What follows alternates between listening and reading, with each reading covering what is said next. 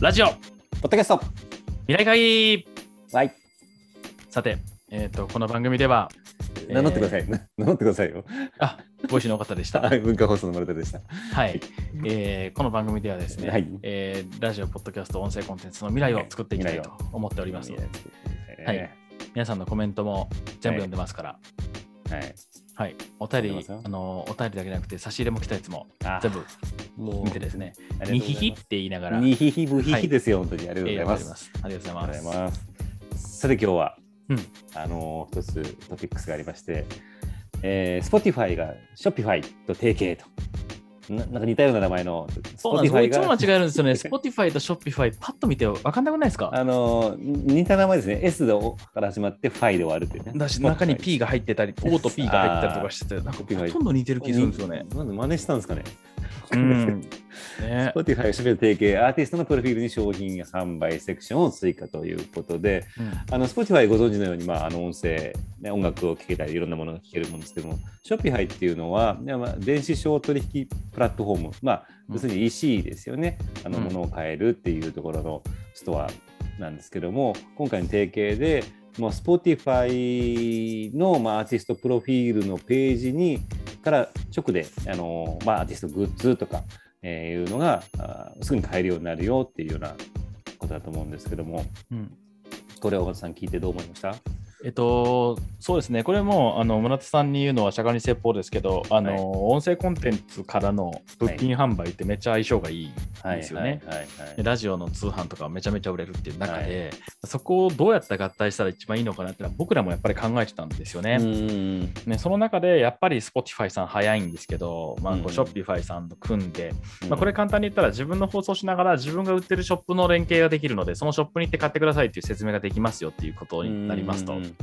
うん。うんまあ、ただ、そのショップで物販してる人が音声コンテンツやってるのとかなり限られるなというふうに思ってるので、はいまあ、どちらかというと、その自分がおすすめする商品自体が出てくれるようになれば、うんと面白いのかなとうんうんうんううんん、いうふうには思うんですけど、それはもう将来成り立つ可能性はあるなと。うんで、この声で物を売るっていう、まあ、ボイスコマースみたいな世界は、はい。まあかなりのウエイトを占めてくると僕は思っていて、まあ、絶対次来るなと思ってんで、はい。 Voicyでもいつか実装したいんですね。はいうん、であの、ライブコマースって動画の世界があったんですけど、結構動画作ると原価がめちゃめちゃかかっちゃうので、結局、その商品売っても粗利が取れんっていうところがあって、うん。そういう中では、あのボイスコマースってコストが少ない割に買いたいと思ってもらいやすいっていううん。ところもあったので、まあ、この中で Spotify がどれだけこういい形で作ってくるのか、そして Shopify みたいに、まあ、C2C でみんなが店を出せるモデルですよね。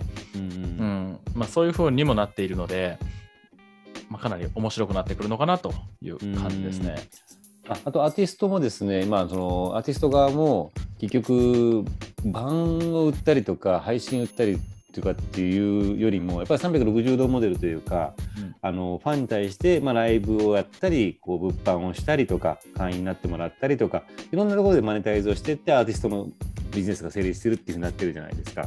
はい、で昔はね、こうそろそろ CD を売ってますとか、配信を売ってますだけであったかもしれないです。けど、まあライブも今はなかなかできない、やりやりにくい状況があったんで、こういう、なんていうかね、課金とか VC、物販とかっていうののウエイトは大きくなってるんじゃないかなとは思うんですけど、なりますね。今、そのやっぱり物が売れなくなってる時代と言われてる中で、もう物がいいからじゃなくて、好きな人が紹介してから買うっていうものやっぱ増えてますよね。うんまあ、そういう中でしっかり説明してもらって、声で聞いた上で買うっていうのは、うんまあ、これがかなりあのありますよ。めっちゃきますようん。うんうんうんみんなが思ってる以上にきますよ。ああ、来ますか。なるほど。うんこれ、あのー Voicyでもね、まあ、 Shopify じゃないかもしれないですけど、やっぱりあっても不思議じゃない機能ですよね。そうですね。いや、もうやります。やりますやります。はい。やりますよ、これは。やりましょう。やりますか。うんうん。にしても、あのー、 Spotify って本当になんかこう、毎週のようにいろんなニュースが出てくる、きますよね、本当に。次から次といや、すごいですね。ニュースをなんか出してきて。うんうんまあ、と言っても3兆円の会社ですからね、時価総額。ああ、3兆円。うん。そただ日本で言ったらもうそんなのね、三菱電機とかシャープとか、そういうせ、まねそういう世界の会社がまあ、どんどん機能を出してるというふうに考えれば。まあ、そっか、そのぐらいの大きさの機能だったら、まあ、当たり前のことか。うん。うんまあ、あの音声業界をまあ牽引している存在と言っても過言ではないと思うんですけども、まあ、そういうところがこういうふうに、まあ、いろんなことをトライアルで試してくれて、まあ、今回そのアーティストのプロフィールに商品販売セクションということなんですけども、うん。まあ、いろんなことを、まあ、音声を通じてできるんだよとかこんなことも機能が面白いよとか効果があるよみたいなのをやってくれること自体はすごく、うん。あのいいと思う、まあ、全部 Spotify に流れてくるのはまあ好きじゃないですけども、うん。うんまあちょっとあのね、Spotify と Shopify がどっちも日本に来て、めちゃくちゃ市場取っちゃって、なんかまた外資に負けるっていうのはちょっと嫌ですね。そうですねその似た名前の2つに。はい、そうですね。なんでまたちょっとこうベースさんと組んでみたいあなことがニュースに出てくるかもしれないですね。あそうですね日本軍も負けてないよみたいな。うん。でもスタイフとベースが組んでとか全然ありえるんじゃないですか。あーあのあそこは多分社長同士もすごい仲いいと思うし。あーありそうですね。うん。いや本当でもあのコロナ禍になってうんやっぱこう、まあ、音声も伸びたし EC も伸びたしっていうところがあるじゃないですか。うんうんあのでそれこそのもうなんていうんですかね EC の会社のなんかもう本当に信じられないぐらい伸び率を示したりとか食品系とかある中で、やっぱこう本当にいいものをいいものとか自分が信じたものを買うっていうのは音声との相性っていうのは悪くないし、まあ、今回は別に音声っていうか音楽とかアーティストですけどもうん。あーあるんで、まあ、小川さんの言うようにそのボイスコマースですか？うん。っていうのは私もすごく興味ありますし、うんあのーなんか成長成長市場なじゃないのかなと思ってるんですけども。楽しみですよね。楽しみですよねでもなんか本当ただその声で売れるとかっていうのは売り方次第ですけどインフルエンサーが売るでもそうですけど、はいまあまあ一番いいものが売れてるかというとそうでもないっていう世界に今どんどんなっていくんだなっていうのはちょっと複雑な気分でもありますけどね。あ一番いいものが売れてるわけじゃない？うん、だからもうそういう宣伝したりマーケティングしたものが売れていってああなるほど商品として一番いいものが売れるわけじゃないからものづくりの人たちからしたらもういいものを作るより売り方うまくやった方がいいよねっていうふうになってきてるなと思うんですよね。確かに。だって今最近あれじゃないですか、その商品の比較サイトとか、はいはい、商品比較記事とかめっちゃ減ったと思うんですよね。あーあーそうか。